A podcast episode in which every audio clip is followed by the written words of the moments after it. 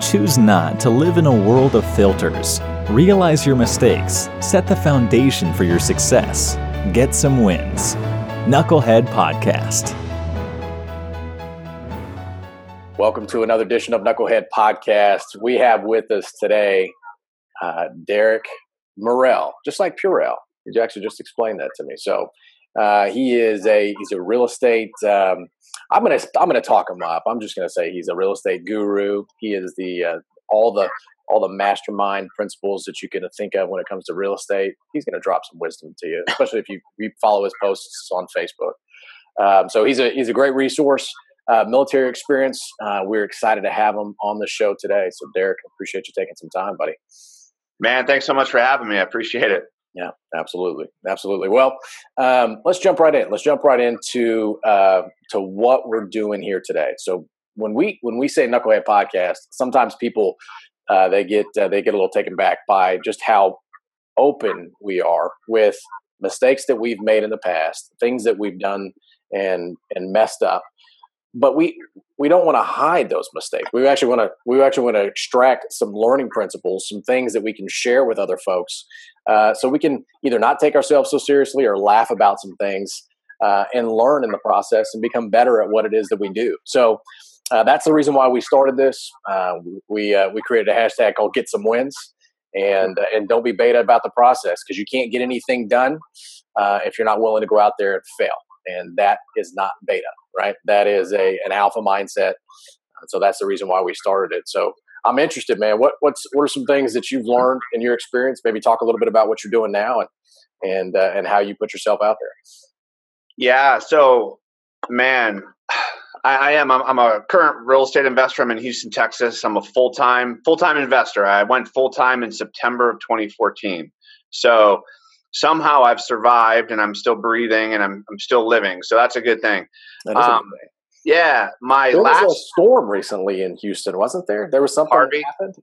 Yeah. Just a little storm, flooded thousands and thousands of homes, like the entire city. Goodness gracious. Yeah, that was last year, last hurricane season, like right at September 1st-ish timeframe. Yep. Yeah, it was a pretty big deal here in Houston. Yeah, for sure. Absolutely. Everybody okay? Yeah, I mean, a lot of people displaced. You still have neighborhoods that haven't recovered.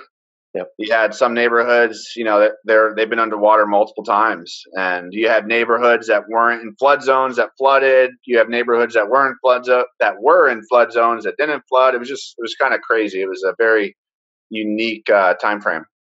I bet. Well, now that I don't want to say that everybody's recovered from it, but there's been enough time that's passed to where the dust starts to settle a little bit. I mean, are people coming out of it okay, or what's the deal? Yeah, there's a lot of investors have jumped in. A lot of out of area investors have jumped in. You'll be surprised. And the flood houses is not my niche, man. I'll be honest with you. I can do stuff with them, but I'm not buying them personally for my company or anything. However, I could supply them. I can assign contracts and stuff. But here's the thing. I mean, there's some neighborhoods that here we are a year later, and people are buying those houses that have been remodeled almost at the same price they were a year ago, which is crazy. Wow. That just shows you. Yeah. I mean, Houston – here, Harris County, Greater Houston, it's a massive, massive market, massive, massive area, massive sprawl. You got a lot of course, oil and gas. It's like the mecca of oil and gas in the U.S., tons of oil and gas headquarters here. So you have a lot of industry that's just bringing people here, and more people come in. And I mean, there's a lot of money in this market, and people, I don't know.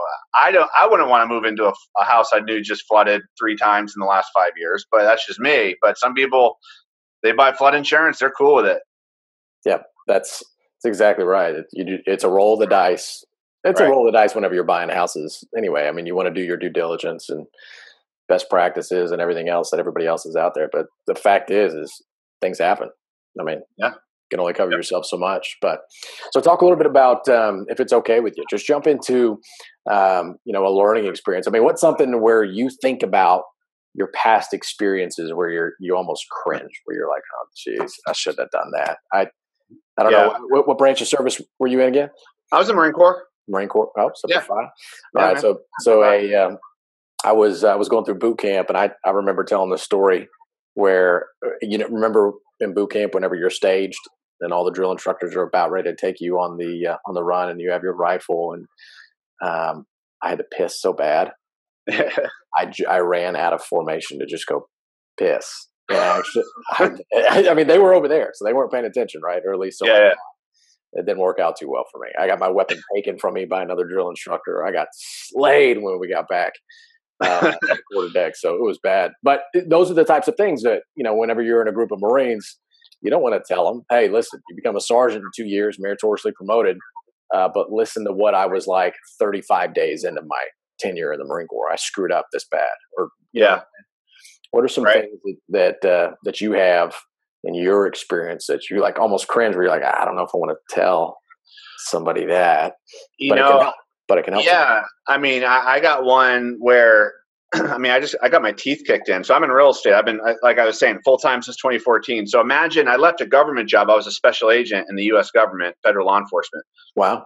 So I left that job. I went full in on, I mean, I'm talking, I had over 50K of credit card debt. I had 3 or 4 months of reserve. I had a wife that didn't have an income, two kids at the time. I had we were in Houston. I'm not from Houston, so it was kind of a new city. I mean, I went all in, like risked everything. So most would call just that a knucklehead move. Oh, I don't recommend people do what I did, but it's my journey, right? So I don't want anyone following me, because you have to, it's all between the ears, right? A lot of this, most of this, in my opinion. I'm a big mindset guy. So here's the deal. So I got out of that, you know, I had credit card debt. A lot of that was from starting to invest or market. And that was like expenses. It wasn't like Best Buy TVs and couches. I mean, I wasn't like dumb with it. It's just, I had real estate education on there and all this. So I had access to that credit. Long story short, I get out, or I jump into entrepreneurship. I'm doing some deals, getting some momentum, paying down the debts and everything. Well, then I wanted to get into rehabs, because I thought everyone had to remodel houses, right?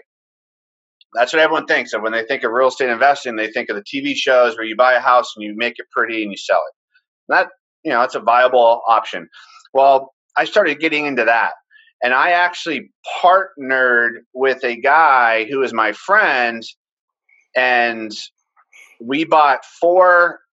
Here's the deal. I was going to bring the money with my private lenders. I was going to structure the deal, kind of the front end of it.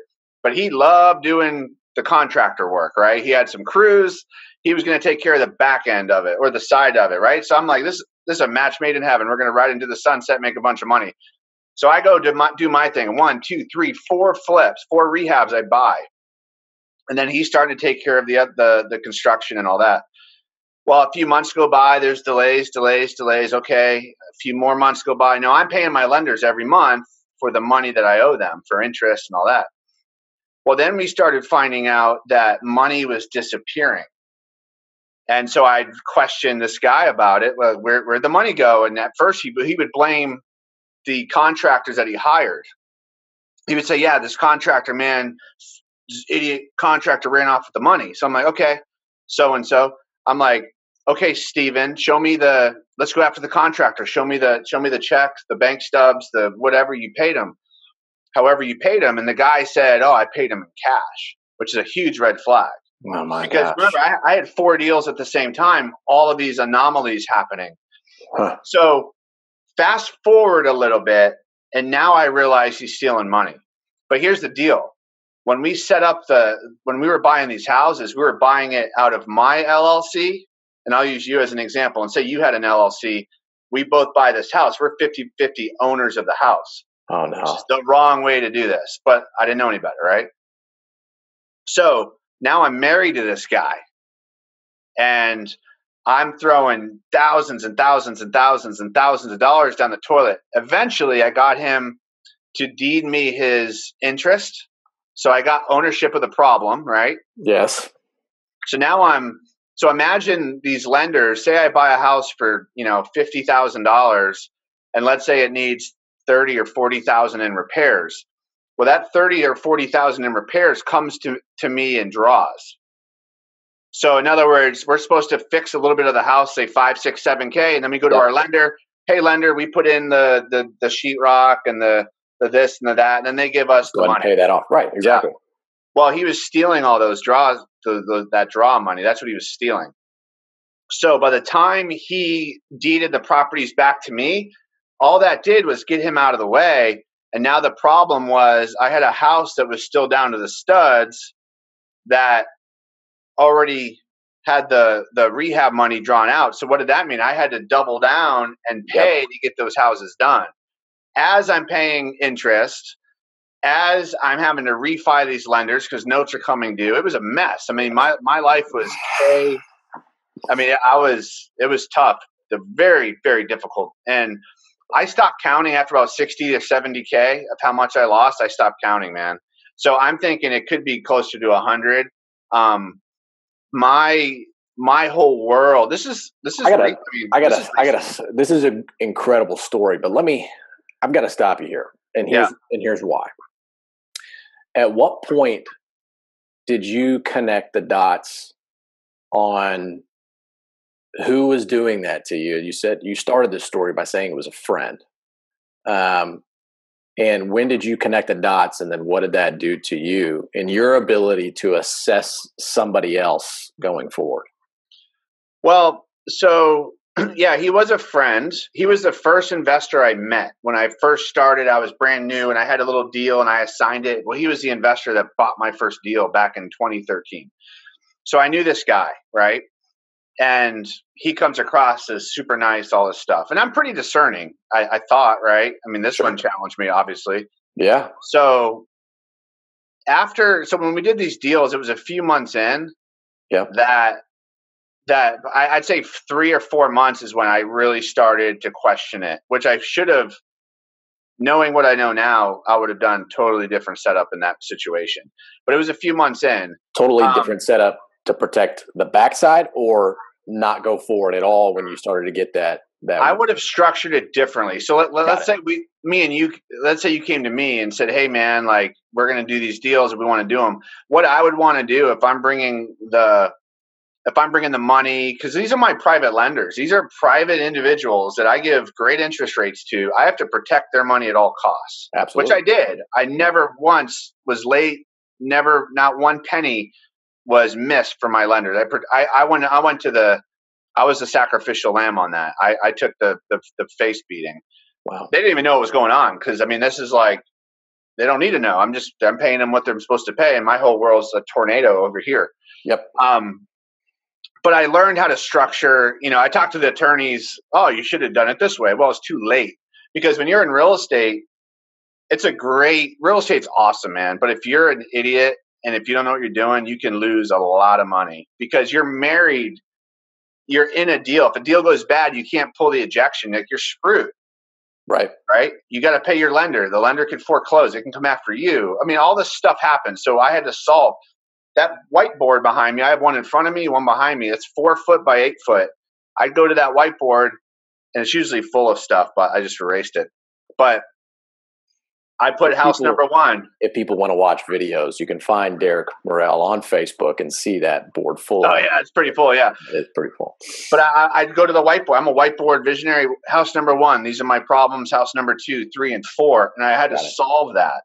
And even though he deeded me the properties, it actually made it much, I won't say, well, easier, because if he didn't deed me the properties, then I'd have that other legal issue, right? To get the properties, go after them for fraud and all this stuff. Just to clarify for people who aren't in real estate, when you say deed, what does that mean? Deeding a property is when you give ownership. If I have a house and Steven, you want to buy my house, I own the house by a piece of paper. It's called a deed. Got it. So that's what means I own it. So I'd have to sign it. We'd have to create a new deed and I sign it, giving interest, giving the ownership to you, and it's just deeding the property. Yeah, sure. Just to clarify, there are some people who are knuckleheads, myself included, in there. That no, absolutely, man. Fancy words, they just get confusing. Marine Corps, I won't use words like encumber. Then no, I'm just kidding. Okay, thanks.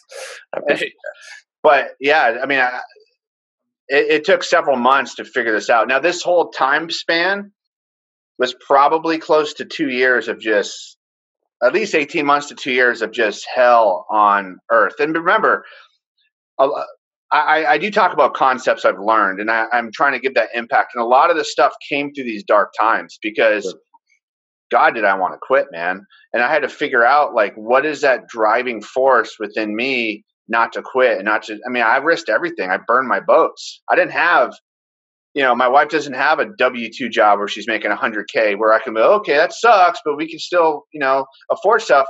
So I was wounded.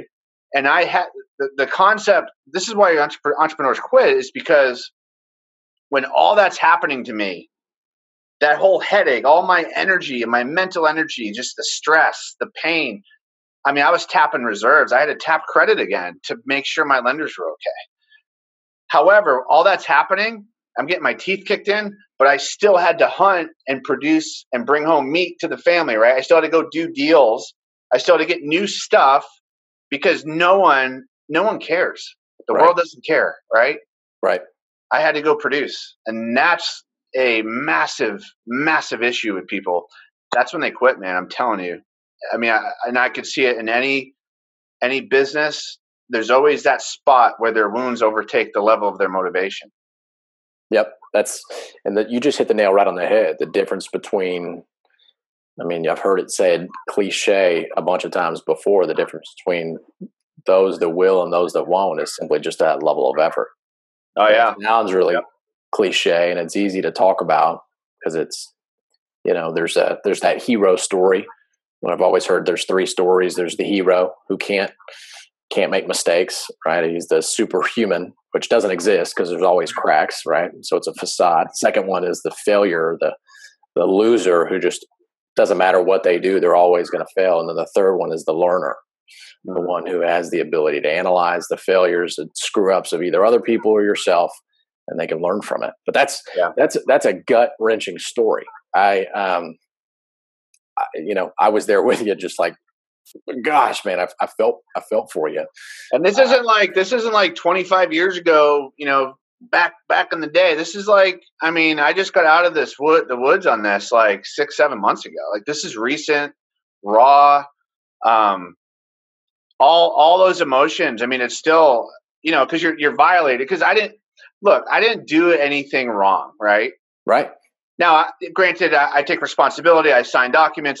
I get that, right? So I'm never pushing responsibility away from me, and I owned it. I got my teeth kicked in. I protected my lenders. I didn't give up and take my house, you know, but I didn't do anything morally wrong. I was the target of just partnering with a crook, essentially. And I take ownership of that. However, the saving grace, I'll tell you, the one saving grace was that I was in charge of the upfront portion of buying the houses, and I bought those houses cheap. I bought them right. And that saved me. And, you know, hey, if I was more mature in my real estate investing career, say I had, you know, a few $100K in the bank, it wouldn't have been as big of a deal, right? Because I would have just came out. But I was still kind of maturing in my career, kind of jumped in because I'm a go-getter, right? So I didn't buy one house, I bought four houses, right? Boom, boom, boom, boom. Yeah. You know, so, but that also increases the spiral going down. So, absolutely. You know, I would not trade the story, man. I am way stronger. I mean, stuff's happening now, nothing really big happening, but it's just like, I mean, if you can get through something like that, then I can get through a deal going sideways here or there, or just some inconveniences, right? Right. No, that's a good point. I had a mentor at one point in time talk about, and we're going to wrap up here, but a mentor tell me at one point, he said that there's some entrepreneurs that, or some investors that won't invest in your business. They won't take the time to even listen to what you have to say unless you failed in business once. Right. And he's a CEO of a private family capital company. And I've heard that too. Yeah. So there's merit. You may have paid some bills 5 to 10 years from now from going through that experience. Absolutely. You know? Well, and then it's like we were chatting before, man, it doesn't matter what your debts are. It doesn't matter if you have 50K of credit card or 100, because as an entrepreneur, I am focused. I'm zoned in on income. zoned in on income. And yeah, you got this bills and you got to pay. All right. That should take 5 minutes of my mind effort every month to write a check or pay a bill. If you want to get out of those debts and that all that craziness, focus on income, produce. And entrepreneurs, I don't compete, I create, period. And if I'm in my mode of influence and I'm creating, I just focus on income. And if you make enough income, guess what? Everything else kind of falls into place, doesn't it? So absolutely. Yeah, absolutely. Well, that process that you just described, we summarize that as don't be beta, because that is a process, right? And that process of entrepreneurship is embracing all that gobbledygook that will stop somebody in the business plan phase, right? Mm-hmm. All the reasons why they should stop, all the things that are reinforcing why they should not do something. That's all the reason why you can't be beta about the process. You will shirk away. You will shirk responsibility. You will, come back with your hat in your hands to your investors in that scenario if you succumb to it. So, and I only say that because I've done that. I know that feeling, and I know that pride swallowing process. And then it also develops the gumption and the drive to move forward whenever you're faced with those similar circumstances again, knowing, hey man, I'm going to get past it this time. Absolutely, man. It's like training in the military. Why do you go through the stupid stuff we go through at boot camp or you train? It's because when it's introduced again, when it really happens, You've already went through I got through that, and it's just it's repetitive. It doesn't mean everything's going to be cotton candy and bubblegum moving forward. It just means that I got through some stuff. I'm mature. So I'm a little bit more mature now, and I hope in 5 years from now, I'll be much more mature. Hopefully I don't have to go through much of stuff, but it's a process. And if you dream big and go after stuff, you're going to have some bumps. And I mean, it's never going to be 100% smooth, period. That's awesome. Well, I've got just this one last thing. We're right up against it. How can people find you? How do people know how to get in touch with the Derek in Houston, the real estate mogul that is you? Two ways. Facebook is Derek Murrell, DerekMurrell. Easy to find there. Okay. If you want to shoot me an email, it's Derek, DEREK, at goodfaithhomebuyers.com. Goodfaithhomebuyers.com. That's right. Faith like FAITH, not FACE or anything. Good faith. Got it. Oh, so you spell it the way that the Webster Dictionary does. Got it. All right. Yeah, so faith. Got it. The substance of things hoped for, the evidence of things not seen. Good faith home buyer right there. Derek Murrell. Derek, I appreciate you sharing that story. Last parting thought, words of wisdom that you can share with somebody who's about ready to enter that business relationship, and any lessons that you want to share with them. Maybe one quick lesson that you wanted to share with them. If they're going to enter a business relationship like what I did, one, consult an attorney. And here's how you deal with attorneys. And you can consult multiple attorneys. You don't ask the attorney what to do. You give the attorney a roadmap, right? You'll write some stuff down on paper and say, hey, attorney, I'm here. I want to partner with Steven, and this is our plan, and we want to get to this point. Make it happen. And then they can create a plan. Because here's the deal. If me and you were going to partner, we'd have to have very specific agreements. Steven's doing these activities. Derek's doing these activities. If Steven doesn't do these, it's like a divorce agreement. Yeah. If Derek doesn't do these things, this agreement does X, or maybe we're 50-50 and now you don't get anything. All that stuff needs to be written out, because it's a marriage. Yeah. Especially if you get together with business partners. I'm not a big partner guy, but if I'm not saying there's not deals to do, but just consult an attorney and be wise. Pay the couple $100 for a consultation fee, whatever it is. I mean, treat it like a business. Treat it like an actual big decision. Yeah, it's better to pay $500 and with certainty on the front end versus the scenario you just talked about today. So, absolutely. Well, fantastic. You heard it. You can find him on Facebook at Derek Murrell. You can also find him at Derek at goodfaithhomebuying.com. Did I get that right? Good Faith Home Buyers. Good Faith Home Buyers. Goodfaithhomebuyers.com. There we go. That's why we review it. All right. Well, appreciate it. Remember, guys, gals, don't be beta about the process. Go out and get some wins. Put yourself out there. and continue to make it happen. Make today a great day. Talk to you soon. See you.